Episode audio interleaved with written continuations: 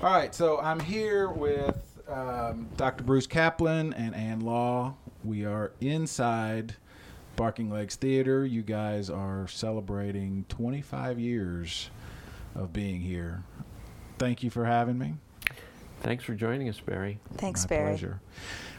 The reason that I wanted to, to talk to you guys, uh, several reasons. Um, one, 25 years is a big deal. It's an amazing deal. But two, I, I think it's interesting because it kind of represents what I want to hear is your thoughts on arts, especially arts in this city, how you make a theater like this work. Um, assuming it does work, I don't. I don't want to put words in anybody's mouth. um, but you guys have a, I think, a fascinating story. You moved here from New York, correct? Yes. Let me let me set that. Bruce is a doctor, as I said, neurologist, Right. and is a professional dancer, teacher, artist. You guys came here intentionally. Does that seem strange? Yes. yes. Tell us how you came to Chattanooga. Uh, that's probably primarily my story, um, in that I was in New York City doing stroke research as a fellowship. I'd finished my my neurology training and was thinking I would like to work in a laboratory as well as see patients, and that's how you go about doing that. I was giving rats strokes, for which the rat population will never forgive me, I'm afraid. Uh, but the main thing I learned in my three years of doing research was that I really was not cut out to be a researcher. And um, so I started looking at jobs in, in neurology practice. One of the beauties of having been in New York was being part of the music scene there. And uh, during that time, Ann and I got to know Dennis Palmer and Bob Stagner, the Shaking Ray Levi's. And in fact, it got to the point we knew them well enough that when they came up to New York to play gigs, they would sleep on the floor of our 16 by 19 foot studio apartment. So that friendship grew out of the time there. And in my search for jobs, people are a little surprised to hear this, but you simply go to the neurology classified ads. Though I guess classified ads are even more surprising to the current generation, but We'll explain those later. We'll, we'll have to. We'll have to. There'll be a, a glossary at the end of this Right. podcast. But um, there was an ad for a position in Chattanooga, Tennessee, and I grew up in Miami, did my training in Philadelphia, then New York, and grew up in Southern California, and then moved to Miami, then Philadelphia, then New York. And I think we were both ready for a smaller place to, to live and have as a base of operations. And then there was this intriguing thing of having known these very interesting musicians in Chattanooga. And frankly, the reason that I didn't breeze past that ad like I did many in, in similar places in terms of size was knowing Bob and Dennis and feeling like they could feed Ann's and my artistic interests. So we pursued uh, the, the ad, uh, had an interview, liked what we saw, and made the decision to take the position here and move to Chattanooga. And that was, we moved here, I believe, in October of 1990. And I started work in January of 91. Okay, so Barking Legs then didn't open until '93. What what were you doing? Uh, that that's a very good question. Um, I wasn't sure what I could do, so I was doing some gigs in the public schools with Bob and Dennis, and um, meeting other artists and checking out other possibilities. And the one thing that I found, which I think is so important to a place, is space. And the only space that we had available for performances was the Tivoli and the Memorial. So, and and the Chattanooga Theater Center, but that was kind of a, even though it's a community theater, was kind of a private entity to itself. So I had no place to really do any performing. And like in New York City, we had small venues, you know, a hundred seat venues. So a small performances, that's what also creates work. Is that when you have a space, all of a sudden people are starting to create work for that space. So kind of the importance of space really comes in creative place making in Chattanooga. And so I was wondering, so how am I going to present new work and who else is making new work? Well, nobody was making new work. There, the, you know, it was just kind of like you know they played in you know musicians played in bars. Right. You know that's all we had. So uh, it took me a while to go. Wow, I don't have a reference point here. Usually, moving to San Francisco, Miami, Philadelphia, New York City, you had reference points. Um, performance spaces were already entrenched, and here in Chattanooga, that wasn't the case. It's interesting. Chattanooga at that time, 91, 92, 93, we one of the very few towns, especially our size, that had a symphony and opera. We had two ballet companies. We had multiple smaller community theaters.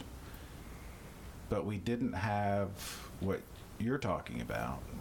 Um, the Shakin' Ray Levi Society that you mentioned, uh, and you guys, I sort of think of as parallel arts groups, partly because of your relationship, but partly your missions sort of complemented each other. I, I would agree. Yeah. We're definitely both outside the mainstream. Yeah. I, I was trying to think of all morning the words to use um, non traditional, avant garde, improvisational. Stop me if any of them are well, wrong. Well, I will tell you a funny, a funny brief anecdote. Uh, we had one performer here. He's actually come several times. He's a preeminent contemporary jazz piano player. His name's Matthew Shipp. And when we booked Matthew, his agent said, "There's two words I don't want you to use in your publicity: avant-garde and experimental, because they turn people off." And he said, "Matt, even though Matt is a very on the edge pianist, he wants to be thought of as a jazz pianist." Mm. So we, I, I've kept that in my mind, and in my promotion of events at Barking Legs, I try to avoid.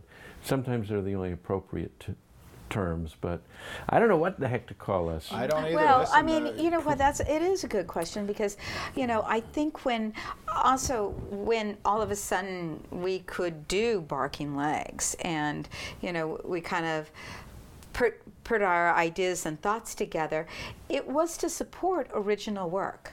I, I didn't want to support what the community theaters were doing. I wanted to do original work. So I mean, Matt plays original pieces. You know, he composes. So I wanted to support choreographers, people who are actively involved in creating. Right. So uh, to me, we can use the word avant-garde because it's different and new and but really when it really really just blends down to the core element of it. It is the creative process. People are creating and they want to present their creations.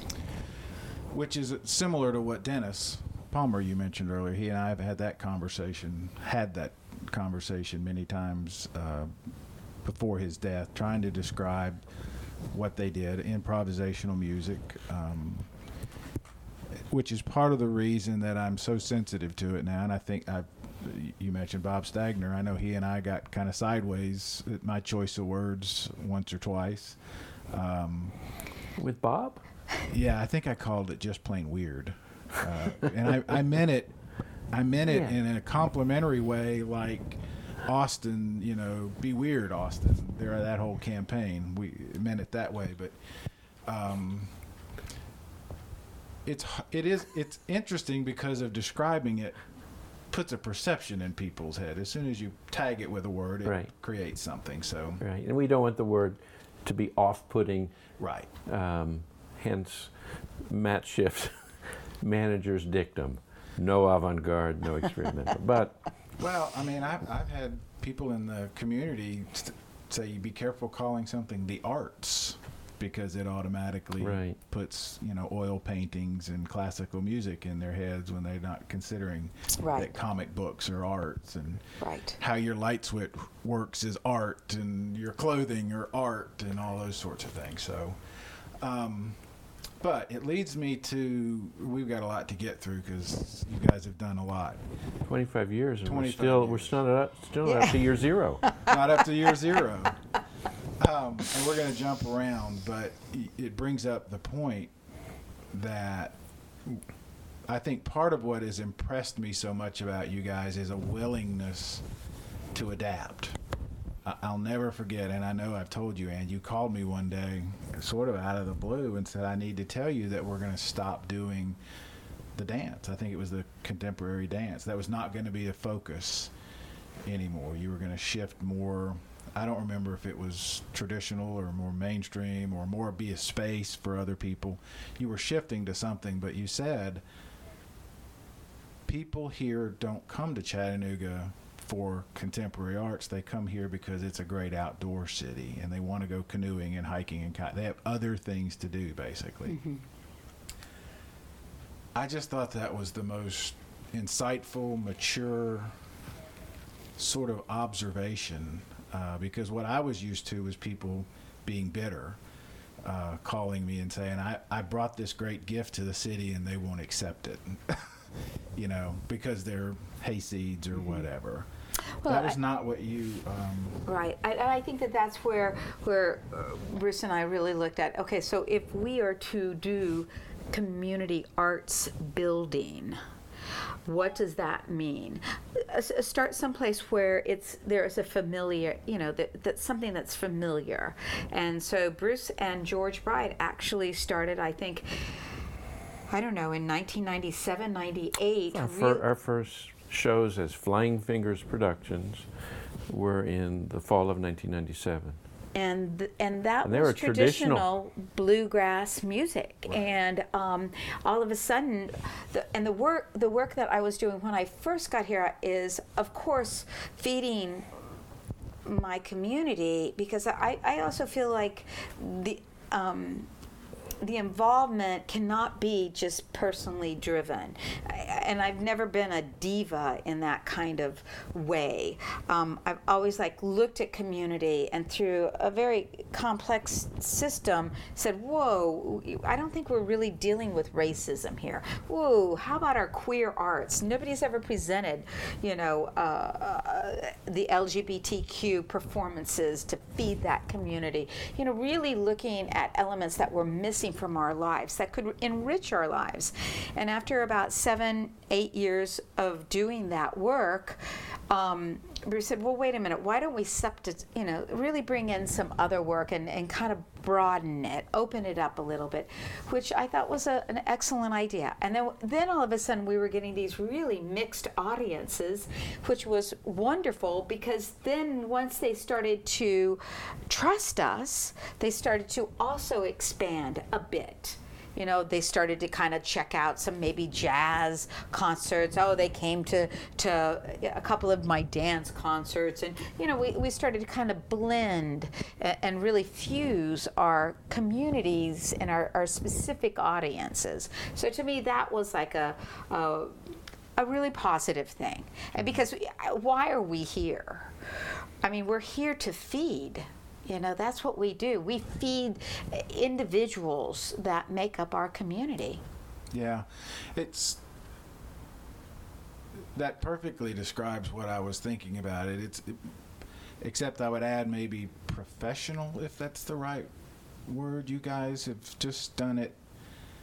It's always felt like a professional space. It's not felt like even though you're for people who are not in Chattanooga, it's located on Dodds Avenue in a part of town that's not downtown.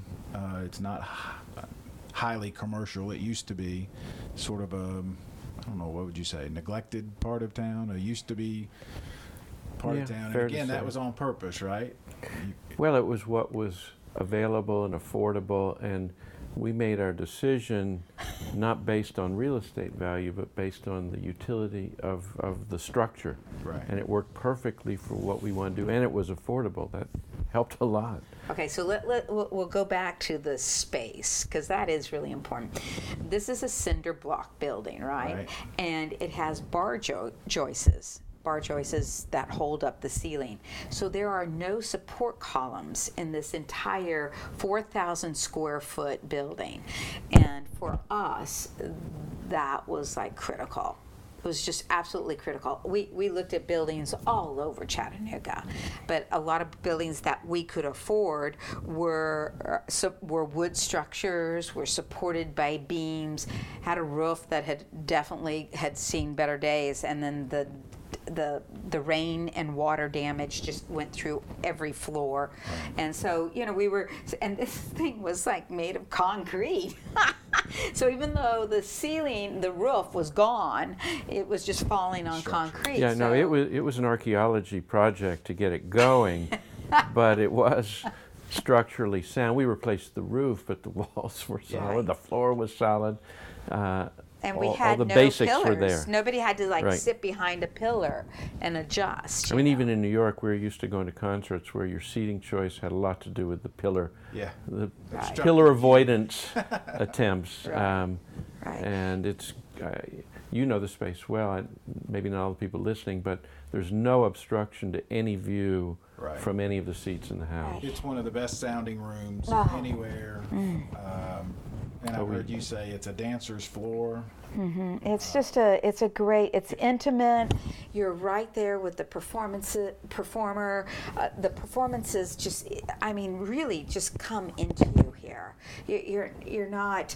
There's no heavy distance between you and the stage, and I just think it's the best place ever. And I, I mean, we were we were hoping to create that, but but also going back to your word professional. You know, yeah, I think of Bruce as a professional. I think of myself as a professional. But I think that there was something that what made us unique as program. Um, programmers uh, of, of, of the arts was that we were willing to take a chance on somebody. And what what was the underlining, you know, uh, governing uh, sensibilities that we had was that if it sparked something in us, I mean, we would go with it Yeah. You know and we were always kind of looking out for new things new ideas and and who was thinking in a kind of unpredictable way? I think that that was really a strong tie for me especially with the shaking rays. Uh, bruce and i have been very committed to the art of improvisation and and exactly what does that mean? You know to me it's that uncertainty the the level of surprise that flows through that moment that there's no linear thinking and i think we were also kind of applying that philosophy to how we program as well so we were all over the map well, and yeah. that that's partly by design. I mean, as far as programming the music, the music Ann did all the stuff for the first seven years or so, or how, how Right. first five years. yeah And uh, one thing I noticed, because at that point I was very, very, very, okay, putting a few more very busy getting a neurology practice going. So I didn't have a heck of a lot of time to be involved in running a theater. Um, but one thing I did notice was the music always sounded good. And um, I think Ann was reaching a point where she wanted to scale back somewhat on her involvement in programming. And I was good friends with George Bright, son of Fletcher Bright. And I, you know, I said, George, the music always sounds really good in here. And he and I, and I don't remember who initiated it, whether it was him or me, said, well, let's start doing some music. And George and Fletcher are really tied into the world of bluegrass and the picker world. Fletcher, for people, was founder, co-founder of Dismembered Tennesseans, uh, very popular local and regional and even national uh, bluegrass bands Oh, he- from the 40s. So, he, he's revered absolutely. uh, amongst fiddle players right. uh, world just, over. just produced uh, the Three Sisters Bluegrass Festival earlier this month in September. Um, so George was certainly connected. Has Well, what a real we started doing was Fletcher helped us connect with some of the best players in Nashville.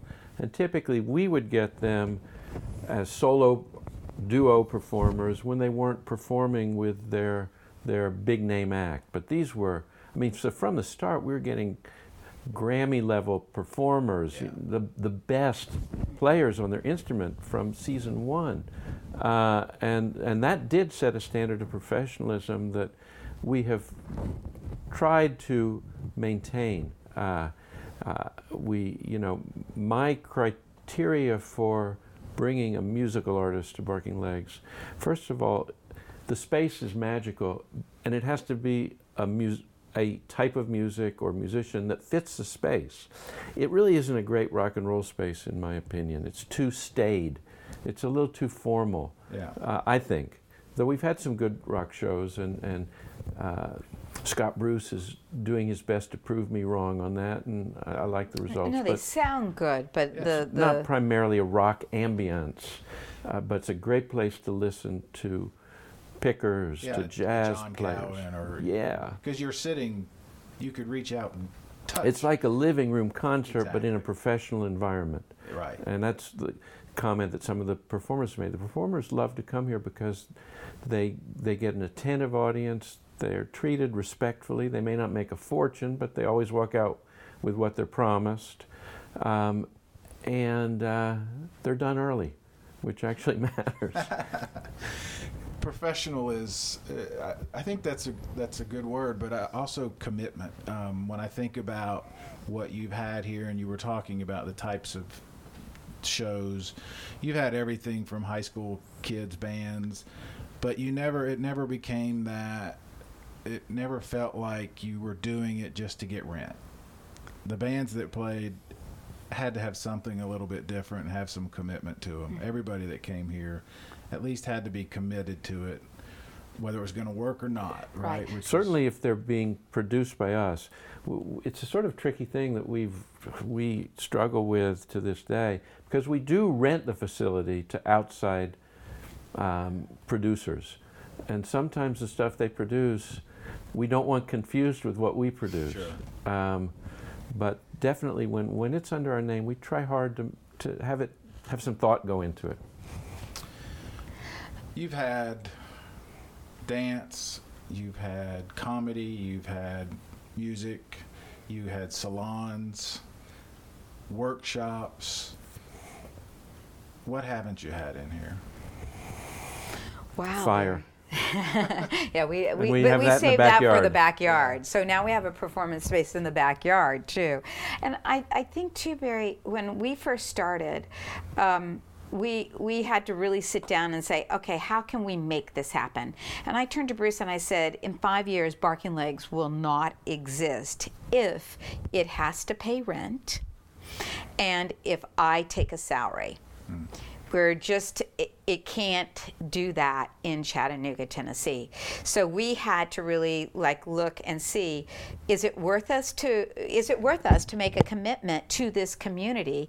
And could we live on Bruce's income and me not have an income? And we decided that we would do that. And Yeah, the stipulation I made was it cannot be a black hole for our personal finances. right, and And especially so if we've I tried was to run it as a break-even proposition, on- Right. and it has. It has. It's been it's been wonderful, and that's been the first 25 years. And as we now get ready to kind of transition into um, an, uh, just as active, but uh, also as an advisor to, um, a, you know, a new staff. That means the next 25 years um, has to support salaries. So we're really looking at ways, if, if Barking Legs is to continue its investment in this community, um, we have to have paid salaries. So that's the new you know paradigm, Paradigm. for the next 25 years is is Chattanooga going to be willing now to even up it a bit more? I've not traveled a lot, so I, I can't speak to this, and I'm not going to try to. But it's where do you think Barking Legs, the arts, the evolution of both, fall. My guess is we're not that different than other cities, maybe our size, a little bit bigger, a little bit smaller. Even I, we're we're obviously not a metropolis. We're not in New York. We're not even in Atlanta, or some of the some of the bigger ones that can support a lot of different types of arts by sheer numbers.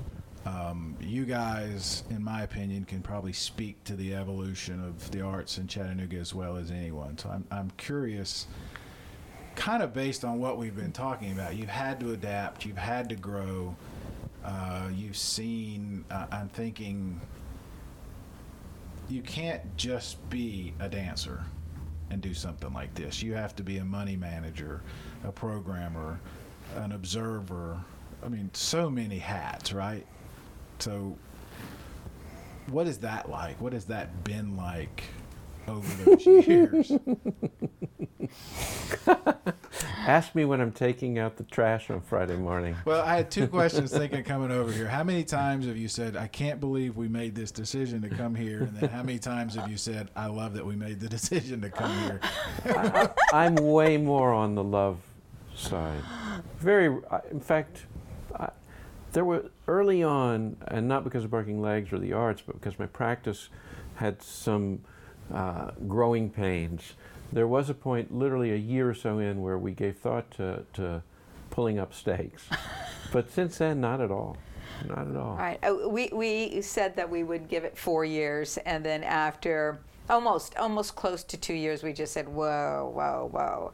I, We're, I don't think we can do it. I don't think we can really do it.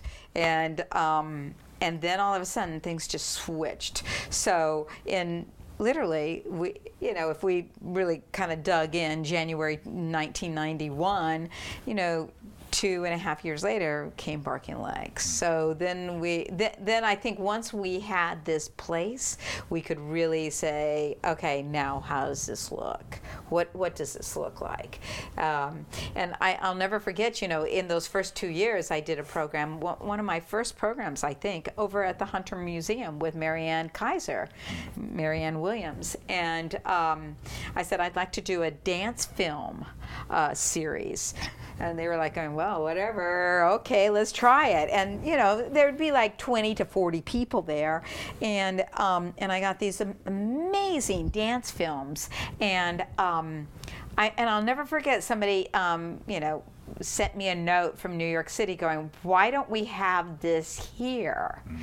And so I realized that I was was picking up on things that I was interested in and and eh, sharing them with Chattanooga and Chattanooga really didn't have any interest. You know, so I was coming from, you know, I mean you could say, Oh, I think I was 25 years ahead of my time. I I think it's just that I had so much experience in my life that when I came here I was thinking big, big, big, move it further in different directions and it just wasn't working you know it, it, was really hard those first two years it was just like i kept doing a new york city thing in chattanooga and it wasn't working. So then I had to switch gears and go, wait a minute, wait a minute. And I think it was in the end of 1992 that I made a duet.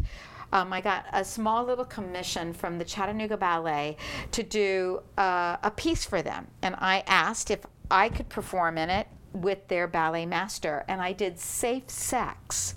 And it was this it was a comedy. And I thought, I'm going to do a comedy about safe sex, right? For the Chattanooga ballet community. Yeah. And eh, they went nuts over it. And then I realized I had to start approaching, I had to approach Chattanooga as, as a community member and not as an outside artist. And so, and then I really needed to look at like community based arts and community based arts organizations and what are they doing in their towns. And though this town was not like any other town, um, but what does that mean exactly? So I think that that, that, had, that was a big eye opener those first couple of years. And then, then as we went into it, we kept adjusting. And as Chattanooga adjusts, we continue to adjust, Right. you know? And we are open to that. And I mean, a recent example that, that I would give uh, would be Songbirds has come along. Some of our artists now perform at Songbirds. people say, Does that bother you? I say, No, I'm very happy to see it happening. Mike Dewar is a great guy. He's doing great things over there. If more people see these artists and they make more money and they help support that great institution, that's all a plus. We'll find other, we're about filling niches that aren't being filled by others. That's really what Barking Legs is about. I, I think what you just described, both of you, is exactly what I was thinking when I said professional and talking about where the building is located. There have been a lot of arts groups that have come in, and I've talked to them as part of my job, and I can't tell you how many that said, We're opening this theater, we're going to educate Chattanooga, we're educate the market, we're going to do these plays that don't get performed here. And I learned over the years, talking to people like you, especially, they don't get performed here for a reason. Um, so you you had uh, what I respect about the way you did it is you've looked at the community, figured out what they wanted, then and then how can we do something different? How can we add to that? Uh, Yeah. Without being um, patronizing or, or off-putting or so far out, you know. And then, like I said earlier, that whole idea of well, it's Chattanooga's fault. You know, they're not educated enough to have gotten what I was presenting, and that. Yeah, but that's such a selfish viewpoint, really, when you Right. think about it. And you can go ahead and be selfish. There's a lot of selfish people out there. We're, we're, we're under a dictatorship that is completely selfish. So, I mean, you know, to me, that's like so. Uh, uh, that that's that's an end. That's a dead end. To me, that's a l- really limited viewpoint. It's so predictable. I just have no interest in it at all. I, thi- just thi- don't. We, we like to nudge change rather than hammer it. I put it. I think you guys and the Shaking Ray Levi Society um, in ninety in early '90s and before Chattanooga was. I mean, it was very. I don't want to say middle of the road, but it, there was a road and it was going in one direction. And for whatever reason, I think the consistency of the work that you both both organizations presented changed people's minds to I don't like it, it's too weird to that's maybe not for me, but I respect what they were doing and I get it. And I, I just think it opened I mean, we're going under we're undergoing a bit of a renaissance. We we proudly like to talk about. We have a lot more artists living in town than we ever had before. We have districts with art going on, uh, things like songbirds. I don't think we've exploded, but it feels a whole lot different than it did 20 years ago. And I think a lot of that is just that attitude. Well, first of all, we've got, got more people that have moved here, but even the ones that have grown up here, I think just that little shift in attitude of it may not be for me, but I'm glad you did it and I'm glad it's here and I'm glad I gave it a try. Do you guys feel that? Mm-hmm, definitely. Most definitely. Yes. Most I mean. Barry, remember? I mean, I was a little angry with you at first when I, but I, I called you up and said, you know, Barry, I think, you know, um, I'm k- kind of getting the the edge of the sword here with art allied arts remember and i'm wanting to bring in um, tim miller one of the NEA 4, and I'm getting some real heavy duty pushback here. And I kind of just wanted to share it with you, but then you ended up putting it on the front page of the newspaper.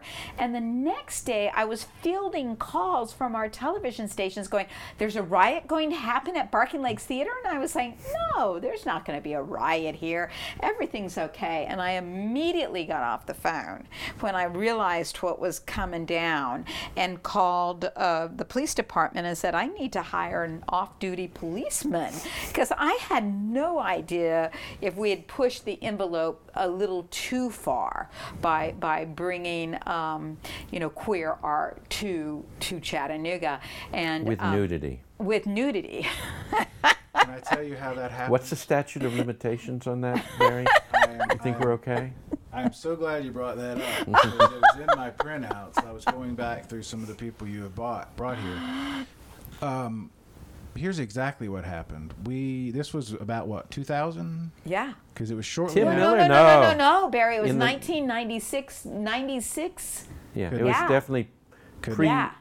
couldn't have been because the reason I know this is it had to have been 98 or 99. Okay, maybe 98. because the two the papers had just merged, and I don't remember who told me Yes. Tim Miller was coming, and our managing editor at the time, who fancies himself a hardline journalist, said he's one of the NEA four. We need to do a news story on that. There there will be people upset, and I said I've heard nothing of anybody being upset. I've heard nothing of anything other than this thing is coming. So he made me call a local pastor until I found one that was opposed to this. Oh my gosh, What I a didn't great know that. story. I have n- I have never known What that. We story. created that story. Oh my I, gosh. because of my my boss, Wow. created an issue where there was not an issue.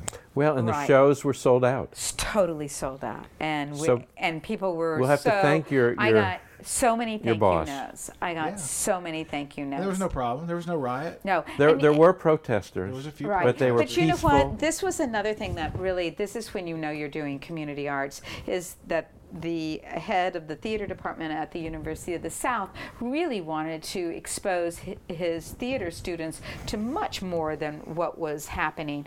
And he would call me and say, Would you, we can't have the performance on our campus, but you could. Yeah. So we kind of had a quote unquote sugar daddy who literally would put it in his line item, and we were not out any performance fees. And um, and we had several performers doing that. And in fact, the um, and, I, and this is another place where you can really, uh, you know, Paul Bonin Rodriguez was another artist who came here and performed, and he happened to come down and see him and gave him the first Tennessee Williams Award at the University of the South. And without barking legs, uh, he would have never have seen Paul in performance. Now Paul is a professor at the University of Austin at Texas and or uh, the University of Texas at Austin, and um, so you know there's some just beautiful success stories that come out of a little place like this. I mean, just beautiful. Well, and yeah, I, I can tell you from dealing with countless artists that what we have here is not typical of cities this size. A lot of people are jealous of us. In fact, people in larger cities are jealous. We've had people from Nashville saying, we wish we had something like this in Nashville. People in Atlanta, they've struggled. There's a place there called uh, Eyedrum that's been on and off for years, can't find a permanent space. They host a lot of the same type of events that we do. Um, but as I said, th- they can't find uh, a place to really call home. Um, so, we, I mean, we're proud of it. It's been a great adventure. I think it's a community. thing. Yes, and, and also a commitment to the community if you can possibly afford that. Because I, early on, I said if we don't secure a space immediately, we will we will not be able to afford a space, and that means that that will limit our time in this community. So there is a responsibility that I, I hope that the city of Chattanooga starts to say, wait a minute, um, we've got a couple of buildings here that nothing's happening. Why don't we put a couple of nonprofit arts organizations in them for the next 20 years and really have have a, a, a secure uh, environment that will always be supporting this community. So Bruce and I did that individually, but I mean, to me, I've seen so many arts organizations and so many artists come and go because they couldn't afford to be here, that there wasn't the support that they needed. May I suggest the Masons Lodge at the corner of Main and Dodds, currently for sale, would be an incredible home for arts organizations. Let's um, thank you again for doing this, but I want to ask about money. In 31 years of covering um, arts, I don't know. Money has always been an issue for any art organization, but it seems to be such a dominating topic right now. Um, part of it is an adjustment in our own city where we used to have local benefactors. We used to have large local companies, and it was a simple matter of running into the CEO at church on a Sunday or where Saturday or whatever and asking for a donation. And it's it's not that way anymore. Arts Build, which you mentioned, um, used to be the large fundraising organization for 16 locals. We now have more organizations and less money coming into Arts Build. So, where are you guys with the, the money struggle? Uh, you were talking about the next 25 years and not operating at a loss. How has that impacted what you do? Well, I mean, we have been funded through generosity of individuals. Uh, the local foundations have been very helpful, particularly when we did our renovation. Uh, the uh, local foundations have been helpful with the music programming. Uh, we've never pursued corporate donors, so that's probably part of the reason we're less impacted. And we do provide an element of personal support uh, always. And um, we hope that that the shows we do are economically sensible. They're designed never to lose too much money, and sometimes actually make some money. We have our concession stand, uh, which makes some money, and uh, we soldier on. But it's definitely going to require, as Ann was saying, because as she and I transition out as purely volunteer participants in the organization to the requirement for having some salaried staff, uh, there will have to be more stepping up to the plate. And how that happens, we're not sure. Some of it we're hoping to generate increased revenue from the space through those rentals. Uh, but uh, it's, it's an up in the air situation for sure. Because you never, we're never going to really be able to support ourselves based on the shows we do. And, and our bar, quote unquote, doesn't function like a bar. It's more like a concession stand. It doesn't generate the kind of revenue that I've heard at some of the other places by a long shot. It's just not that sort of environment. Right, we're not a bar, which Right, is a, right. a real positive, I think, uh, uh, has been a very positive thing. Um, I- I'm also finding that um, as we go into this, because we've never really that like Bruce was saying in the 90s and in, two, in the early 2000s you know we had the support of a lot of institutions and now we're then we stepped back from that. And we just really did performances that were breaking even and and would make a little bit of revenue. And you know we just kind of piecemeal it together. And I think as we're thinking about the future I, I think again we have to turn back to our community and um, and start to kind of utilize uh, our assets in a different way here. Um, and we're meeting more and more people at the front ticket counter of, of really retirees. I mean, we talk about the arts community, but I was just at Whole Foods two weeks ago, and everybody in the store was basically maybe 10 years younger or older than me, and I didn't recognize anyone, which is highly unusual for, for me being in this community for what, 28 years.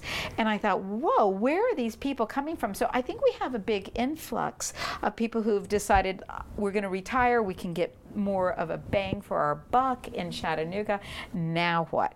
Um, the other night we had a performance, and I just happened to be at the ticket counter, and, you know, and somebody said they just moved in from Austin, Texas. Well, that's a no-brainer when when property taxes went from 8,000 one year to 27,000 the next year. So we're, we're starting to find another couple came in from Alaska. So they, you know, had done their Alaska thing and were looking for warmer weather and Florida was too hot. So I, I think that there's some very untapped territory that we just have to look at differently. And and we're older now, so this gives us a chance to kind of uh, negotiate our community in a different way. 25 years is a great milestone. It's one of those, whether you think you're going to or not, it sort of makes you look back and be nostalgic. What are you proud of when you look back? What are you most proud of? Well, I think first I'd say the, the longevity itself is, is a source of pride. I agree. I, I look at, you know, my focus has been on music, and I look at some of the performers we've brought here over the years, and I'm very, very proud to have been associated with it and presenting them in, in, in a respectful uh, and uh, quality way, uh, both for them and for the audience and for myself. Part of, of my decision making is I don't want to produce a show unless I want to be there. Yeah. And I, very rare that that has not played out. Um, you know, I think we have helped this particular somewhat neglected part of Chattanooga uh, rise up some, and I think more will happen. And uh, I, I'm proud of the partnerships we've forged over the years, including with people like you in, in the media who uh, are supportive and who we turn to. Richard Winham, huge. Um, there's a lot. I, I, I've said this to Ann.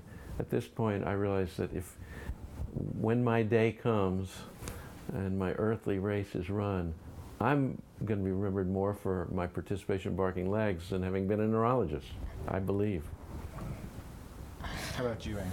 Um, Barry, you know what? Um, it is such a pleasure to be here for shows and to to experience um, sound like you normally never get a chance to. And the ambiance of this place, I, I don't know if it's sitting on some wild meridian line that syncs up, but we can have a hardcore hip hip hop concert Friday night and then a bluegrass Saturday night. And it's just like this place just goes, okay, all right, uh, clean that, and g- here we go for the next one. It's just like the energy is always fresh here. You know, I enjoy, I still enjoy walking in those doors. You know, I think it's as beautiful as it's ever been. So, you know, I never tire of this space. I'll say it for you. Um, I was at a show Saturday night and I ran into a kid who I had coached baseball in middle school, and he could not have been nicer. He really made me feel good about myself because he remembered it so many years later. I bring that up not to talk about me, but I have heard from several dozen fairly young people who credit you guys for the jobs they're in, the careers they're in the fact that they're working in the arts. Um, We've had some marriages that had their genesis here. yeah. So, you know, those kinds of things you don't know at the time the influence or impact that you're having. Um, but I think that's really cool. Those are those are that's you should be proud for for those as well. I think. Yeah, I definitely, I really feel we are. Yeah, I mean, I it- definitely agree with you. whether they saw a show and it made them want to see another one, or they came to Right. Mm-hmm. work for you, or whatever. But without those experiences, you just you just never know. Yeah. Well, congratulations on 25 years and 25 more. I hope. I hope I'm here talking to you. Yeah, that that would if if the three of us can hold a conversation 25 years, that will be already defying the odds. I think. Let's look it. I put it on the calendar. Yes. Dr. Bruce Kaplan and Law, thank you both so much for your time. And Thank you, for, Barry. For barking legs. Thank, Thank you, you. Thank you. Thank you, Barry.